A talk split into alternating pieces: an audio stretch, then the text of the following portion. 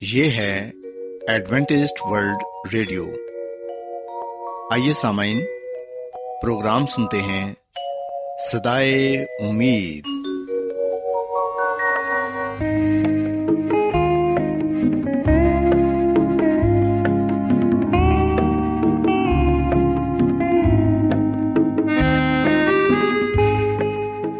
سامعین، پروگرام سدائے امید کے ساتھ میں آپ کی میزبان فرا سلیم اور صادق عبداللہ خان آپ کی خدمت میں حاضر ہیں۔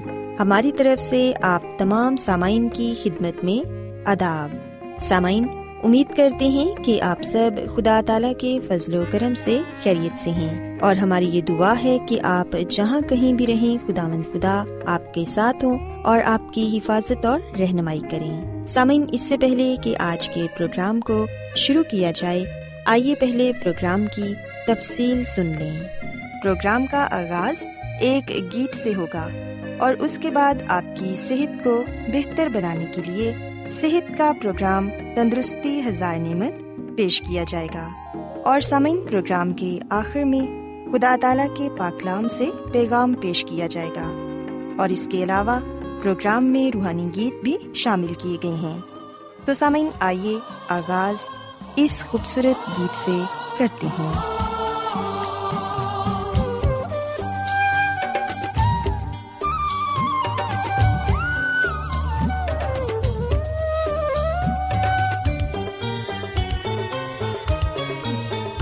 کتنے مسیح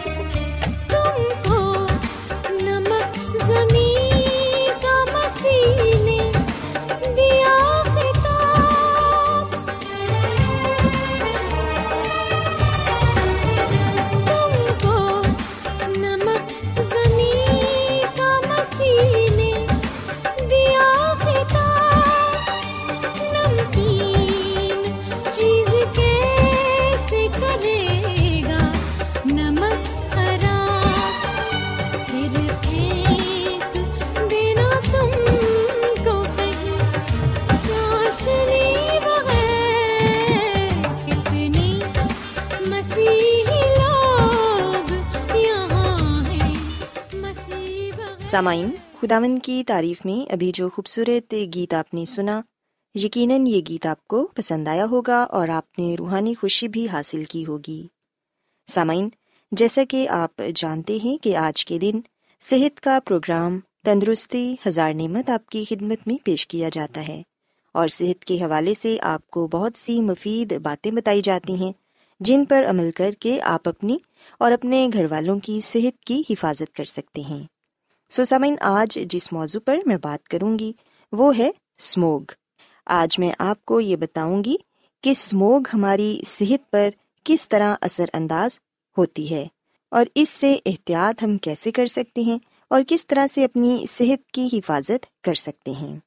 سامعین، ہم دیکھتے ہیں کہ موسمی تبدیلی کی وجہ سے فضائی آلودگی کی نت نئی اقسام منظر عام پر آ رہی ہیں اور اسموگ بھی انہی میں سے ایک ہے۔ سموگ دھوئیں دھند اور گرد کی امیزش کو کہتے ہیں۔ پچھلے سال کی طرح رواں سال میں بھی اسموک کے باعث لوگوں کی اکثریت سانس، پھیپھڑوں اور آنکھوں کی مختلف بیماریوں میں مبتلا ہے۔ اور اس سے محفوظ رہنے کے لیے احتیاطی تدابیر کے حوالے سے بھی ہمیں معلومات فراہم کی جاتی ہیں۔ لیکن ہم دیکھتے ہیں کہ جتنی بھی احتیاط کر لی جائے یہ ہماری سانس کے ساتھ ہمارے بدن میں داخل ہوتی رہتی ہے۔ اسموگ گلیوں، سڑکوں کے ساتھ ساتھ گھروں کے اندر تک بھی پہنچ رہی ہے اور یہ آلودگی خاص طور پر بچوں کے لیے خطرناک ثابت ہو سکتی ہے۔ سامعین، ایسے میں اسموگ سے محفوظ رہنے کے لیے ہر ممکن کوشش اور جد و جہد کرنی چاہیے اور اس حوالے سے سب کو آگاہی بھی فراہم کرنا ہمارا اخلاقی فرض ہے۔ اسموگ سے محفوظ رہنے کے لیے چند احتیاطی تدابیر پر ہمیں ضرور عمل کرنا چاہیے۔ خود بھی عمل کریں اور اسکول کالج، یونیورسٹی اور پبلک مقامات، غرض یہ کہ ہر کسی تک اس سے محفوظ رہنے کے لیے آگاہی کا پیغام پہنچانا چاہیے۔ سامعین اسموگ سے ہماری آنکھوں میں جلن ہوتی ہے۔ ہمارا ناک خراب ہو جاتا ہے اور ہمارا گلا بھی اس کی وجہ سے خراب ہو جاتا ہے۔ جب اسموگ سانس کے ساتھ ہم اپنے بدن میں لے کر جاتے ہیں، تو ہمارے گلے میں خراش اور کھانسی شروع ہو جاتی ہے۔ کئی لوگوں کو استھما ہو جاتا ہے۔ اس کی وجہ سے ہمارے گردے اور ہمارا جگر بھی متاثر ہوتا ہے۔ سو ہمیں چاہیے کہ ہم ہر ممکن کوشش کریں کہ ہم اسموگ سے جتنا ہو سکے اتنا اپنے آپ کو بچائیں۔ اور سامعین، اس کا ایک سب سے آسان حل یہ ہے کہ ہم ماسک کا استعمال کریں۔ جب بھی ہم گھر سے باہر نکلیں تو ماسک ضرور پہنیں۔ اس سے نہ صرف ہم کرونا جیسی خطرناک بیماری سے بچ سکتے ہیں، بلکہ اسموک اور فضائی آلودگی سے بھی اپنے آپ کو محفوظ رکھ سکتے ہیں۔ سامعین، اس کے علاوہ روزانہ زیادہ سے زیادہ پانی پئیں زیادہ وقت گھروں میں گزاریں۔ بازاروں، گلیوں یا سڑکوں پر زیادہ چلنے پھرنے سے پرہیز کریں۔ گھروں کی کھڑکیاں اور دروازے، اس وقت بند رکھیں جب اسموک کا زیادہ اثر آپ کو نظر آ رہا ہو۔ گھروں کی صفائی کے دوران جھاڑو کی بجائے گیلا کپڑا استعمال کریں۔ گھر سے نکلتے وقت چشمے کا استعمال کریں اور سفر کے دوران یا بعد میں آنکھوں کو اچھی طرح ضرور دھوئیں۔ سر پر ٹوپی یا رومال رکھیں اور ناک اور منہ کو ماسک یا رومال سے ڈھانپ کر رکھیں۔ گھروں کے باہر پانی کا چھڑکاؤ کریں اور تعمیراتی جگہوں اور کوڑا کرکٹ والی بدبودار جگہوں پر خصوصی توجہ دیں تاکہ دھول یا مٹی وغیرہ نہ اڑے۔ اپنی گاڑیوں کا بھی معائنہ کرائیں تاکہ ماحول میں آلودگی کم ہو اور زیادہ سفر کرنے سے پرہیز کریں۔ سامعین، بچوں اور بزرگوں پر خصوصی توجہ دیں۔ ان کی صحت کا خاص خیال رکھیں۔ فضا کو مزید دھوئیں دار بنانے سے بچانے کے لیے سگریٹ نوشی کا استعمال ترک کر دیں۔ اور اگر علامات سنگین ہوں تو اپنے ڈاکٹر سے ضرور رابطہ کریں۔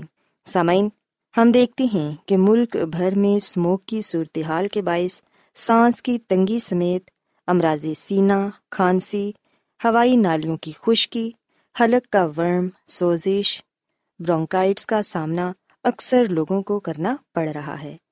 ایسے میں گرم مشروبات کو زیادہ سے زیادہ استعمال کریں، کیونکہ یہ ہمیں اسموک کے مؤثر اثرات سے محفوظ رکھتا ہے اور بچوں اور بزرگوں کا خاص خیال رکھیں۔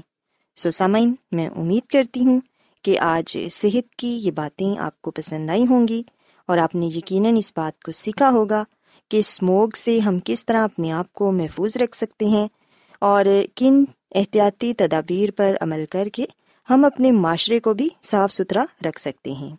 سو میری یہ دعا ہے کہ خدا مند خدا ہم سب کے ساتھ ہوں اور ہم سب کو اپنی بہت سی برکات سے نوازیں۔ تو آئیے سامعین خدا مند کی تعریف کے لیے ایک اور خوبصورت گیت سنتے ہیں۔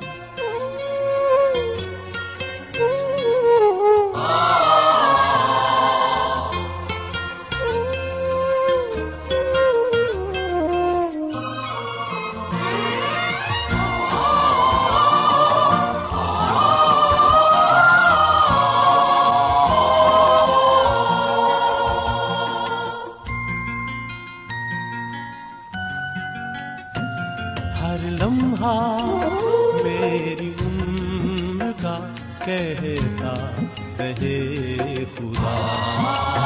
ہر لمحہ میری عمر کا کہتا رہے خدا۔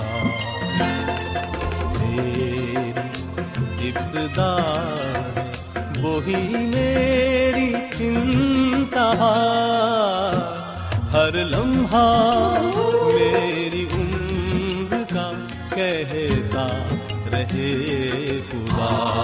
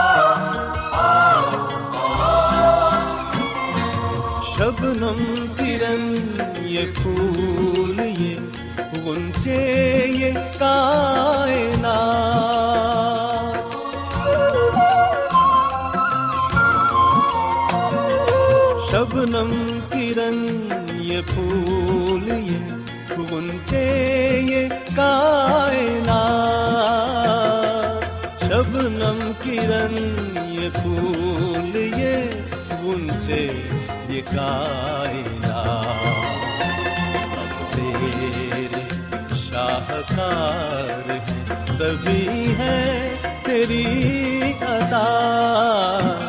ہر لمحہ میری عمر کا کہتا رہے خدا۔ ہر لمحہ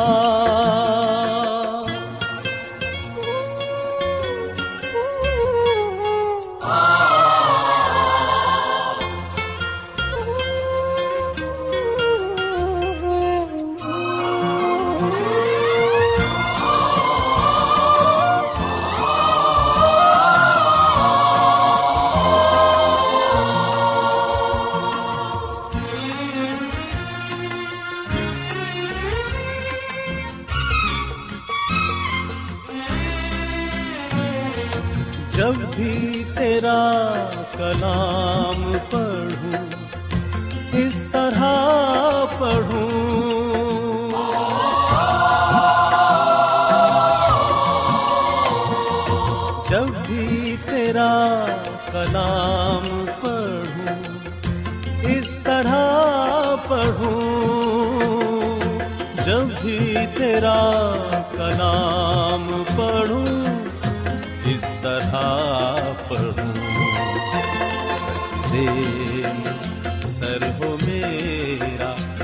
لبوں پہ تیری سنا ہر لمحہ میری عمر کا کہتا رہے خدا ہر لمحہ۔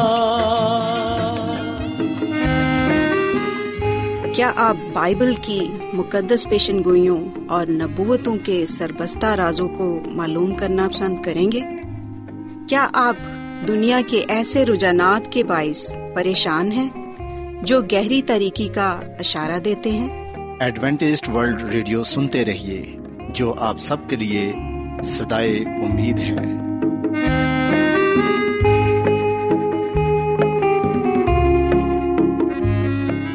سامعین بائبل مقدس کی تعلیمات کو مزید سیکھنے کے لیے یا اگر آپ کا کوئی سوال ہو تو آپ ہم سے واٹس ایپ کے ذریعے اس نمبر پر رابطہ کر سکتے ہیں۔ ہمارا واٹس ایپ نمبر ہے صفر صفر نو دو تین ایک صفر ایک سات چھ سات نو چھ دو۔ نمبر ایک بار پھر نوٹ کر لیں۔ Zero zero nine two three one zero one seven six seven nine six two. آج بہت لوگ گہرے روحانی علم کی تلاش میں ہیں۔ وہ اس پریشان کن دنیا میں راحت اور خوشی کے خواہش مند ہیں۔ اور خوشخبری یہ ہے کہ بائبل مقدس آپ کی زندگی کے مقاصد کو ظاہر کرتی ہے۔ اے ڈبلیو آر پر ہم آپ کو خدا کا کلام سکھاتے ہیں، جو اپنی گواہی آپ ہے۔ سامعین، آپ ہمارا پروگرام انٹرنیٹ پر بھی سن سکتے ہیں۔ ہماری ویب سائٹ ہے W W W dot A W R dot O R G سامعین، اب وقت ہے کہ کلام کا بکیا حصہ پیش کیا جائے۔ سو آئیے خداون کے خادم عظمت ایمینول سے پیغام سنتے ہیں۔ سو مسیح میں میرے عزیزو، پاک ترین مقام میں جو سب سے اہم چیز ہوتی تھی وہ عہد کا صندوق تھی۔ عہد کے صندوق میں خدا کے دس احکام ہوتے تھے اور پھر من سے بھرا ہوا مرتبان اور ہارون کا آسا۔ خدا کا کلام ہمیں یہ بات بتاتا ہے کہ عہد کے صندوق پر خدا کا نور چمکتا، خدا کا جلال ظاہر ہوتا۔ سو عہد کا صندوق خدا کے حضوری کا معموری کا نشان تھا۔ اور کفارے کے دن مقدس کو پاک صاف کیا جاتا تھا، مقدس کی صفائی کی جاتی تھی۔ دوسرے لفظوں میں اسے عدالت کا دن بھی کہا جاتا تھا۔ اور سال میں ایک مرتبہ سردار کاہن پاک ترین مقام میں داخل ہوتے۔ اس دن دو بکرے خدا کے حضور پیش کیے جاتے۔ پھر ان پر کرا ڈالا جاتا۔ ایک خدا کے لیے اور ایک عزازیل کے لیے۔ جو بکرا خدا کے لیے ہوتا، اسے قربان کیا جاتا۔ اس کا خون پاک ترین مقام میں لے کر جایا جاتا۔ عہد کے صندوق پر اس خون کو لگایا جاتا۔ جبکہ جو عزازیل کے لیے بکرا ہوتا تھا، اسے ذبح نہیں کیا جاتا تھا، بلکہ اسے جنگل بیابان میں چھوڑ دیا جاتا تھا اور یہ شیطان کے علامت ٹھہرتا۔ جو بکرا خدا کے لیے ہوتا، جس کو ذبح کیا جاتا، وہ علامتی طور پر مسیسو کی طرف اشارہ کرتا تھا، جو ہمارے گناہوں کو کفارا ہے۔ سو مسیح میں، میرے عزیزو، جب ہم مقدس اور مقدس کی خدمات پر غرخوز کرتے ہیں، تو اس وقت ہم نجات کے منصوبے کو سمجھنے والے اور جاننے والے بنتے ہیں۔ خدا کا کلام ہمیں بتاتا ہے کہ ہر اسرائیلی کو اپنے دل کا جائزہ لینا ہوتا تھا۔ سب سے پہلے وہ اپنے دل کا جائزہ لیتا اور جب وہ محسوس کرتا، اسے احساس ہوتا کہ اس نے گناہ کیا ہے، تو پھر وہ ایک معصوم جانور قربانی کے لیے لے کر جاتا۔ مسیح میں میرے عزیزو، مقدس کی عبادت کے دو حصے تھے۔ ایک روزانہ کی عبادت اور دوسری سالانہ۔ روزانہ کی عبادت سوختنی قربانی کے مذبح پر مقدس کے صحن میں پاک مکان میں ادا کی جاتی تھی، جبکہ سالانہ عبادت پاک ترین مقام میں ادا ہوتی تھی۔ صرف سال میں ایک مرتبہ کاہن اس میں داخل ہو سکتا تھا، اور وہ بھی نہایت خبرداری اور نہایت سنجیدہ تیاری کرنے کے بعد۔ روزانہ کی عبادت، صبح شام کی سوختنی قربانی، سونے کی قربان گاہ پر خوشبودار بخور کی قربانی اور شخصی گناہوں کے لیے خاص قربانیوں پر مشتمل تھی۔ ہر صبح شام ایک برا سوختنی قربانی کے لیے قربان گاہ پر چڑھایا جاتا تھا اور اس کے ساتھ اس کی مقررہ نظر کی قربانیاں چڑھائی جاتی تھیں۔ سمسی میں میرے عزیزو، سال میں ایک دفعہ کفارے کے دن سردار کاہن مقدس کو پاک و صاف کرنے کی غرض سے پاک ترین مکان میں داخل ہوتا تھا۔ جب یہ کام وہاں ختم ہو جاتا تو سالانہ خدمت کا دور پایا تکمیل کو پہنچ جاتا تھا۔ سو مسیح میں میرے عزیزو، اس سالانہ عبادت کے ذریعے لوگوں کو کفارے کے متعلق نہایت ضروری سچائیاں سکھائی جاتی تھیں۔ خطا کی قربانی میں جو سال کے دوران میں چڑھائی جاتی تھیں گناگار کے بدلے میں ایک عفظی قبول کر لیا جاتا تھا۔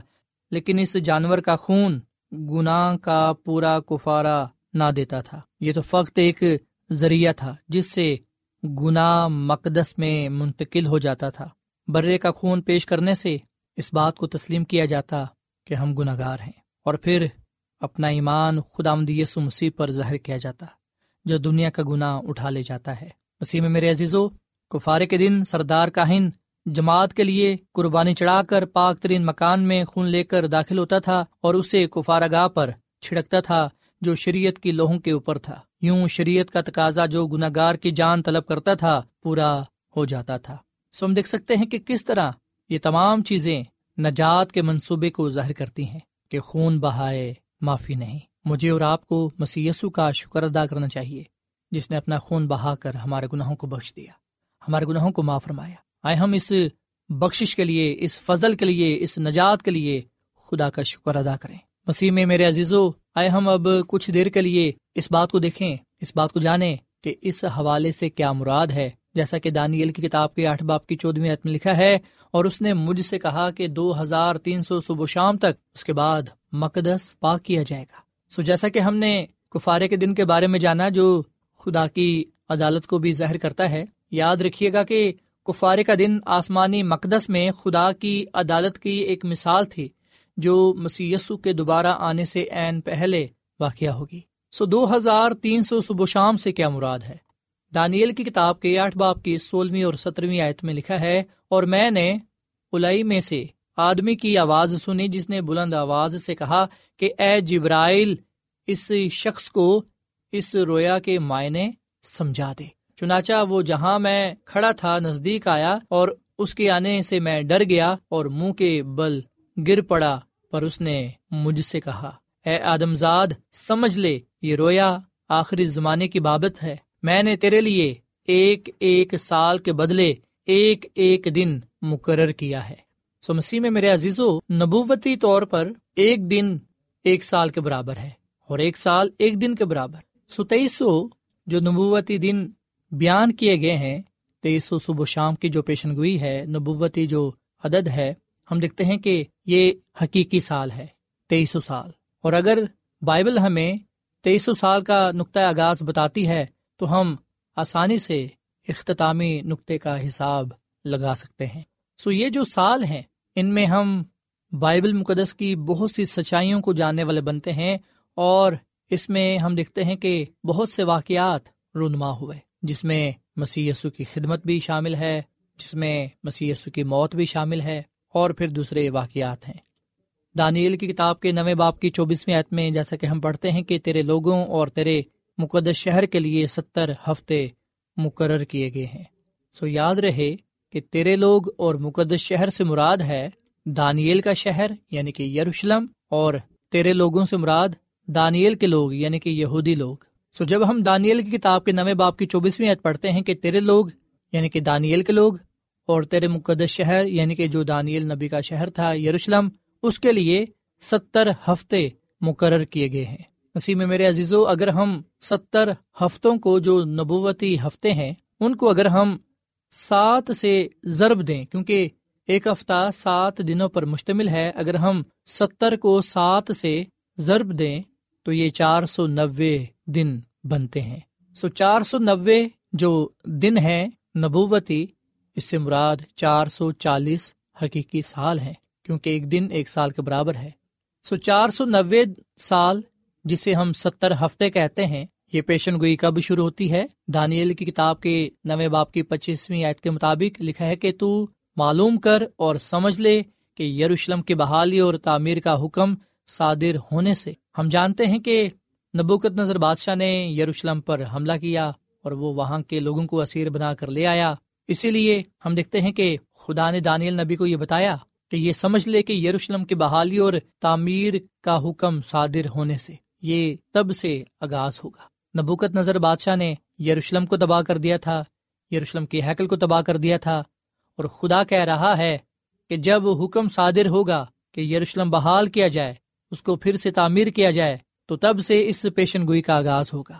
سو مسیح میں میرے عزیزو، یہ جو ستر ہفتے ہیں یا چار سو نوے سال ہیں، اس پیشن گوئی کا آغاز اور تیئیس سو صبح و شام والی پیشن گوئی کا آغاز اس وقت ہوتا ہے جب یروشلم کی بحالی اور تعمیر کا حکم صادر ہوتا ہے۔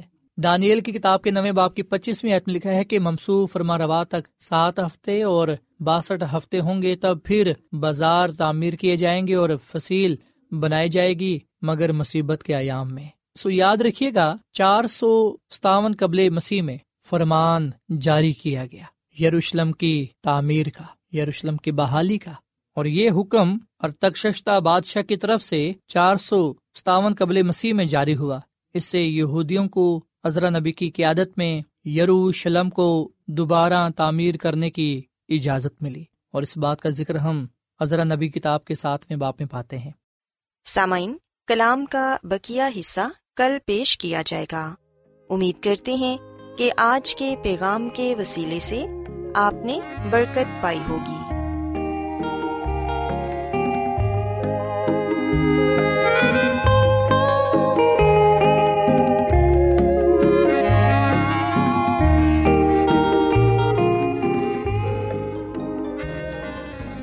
روزانہ ایڈوینٹسٹ ورلڈ ریڈیو چوبیس گھنٹے کا پروگرام جنوبی ایشیا کے لیے اردو، انگریزی، پنجابی، پشتو، سندھی اور بہت سی زبانوں میں پیش کرتا ہے۔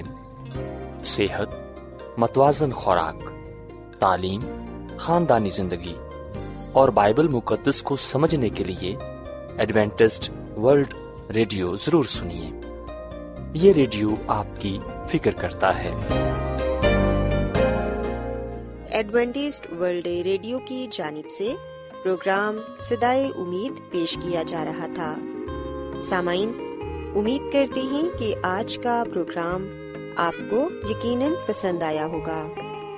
بائبل مقدس کی تعلیمات کو مزید سیکھنے کے لیے آپ ہم سے واٹس ایپ کے ذریعے بھی رابطہ کر سکتے ہیں۔ سامعین ہمارا واٹس ایپ نمبر ہے صفر صفر نو دو تین ایک صفر ایک سات چھ سات نو چھ دو نمبر ایک بار پھر نوٹ کر لیں zero zero nine two three one zero one seven six seven nine six two سامعین، کل اسی وقت اور اسی فریکوینسی پر دوبارہ آپ سے ملاقات ہوگی۔ اب اپنی میزبان فرا سلیم کو اجازت دیں۔ خدا حافظ۔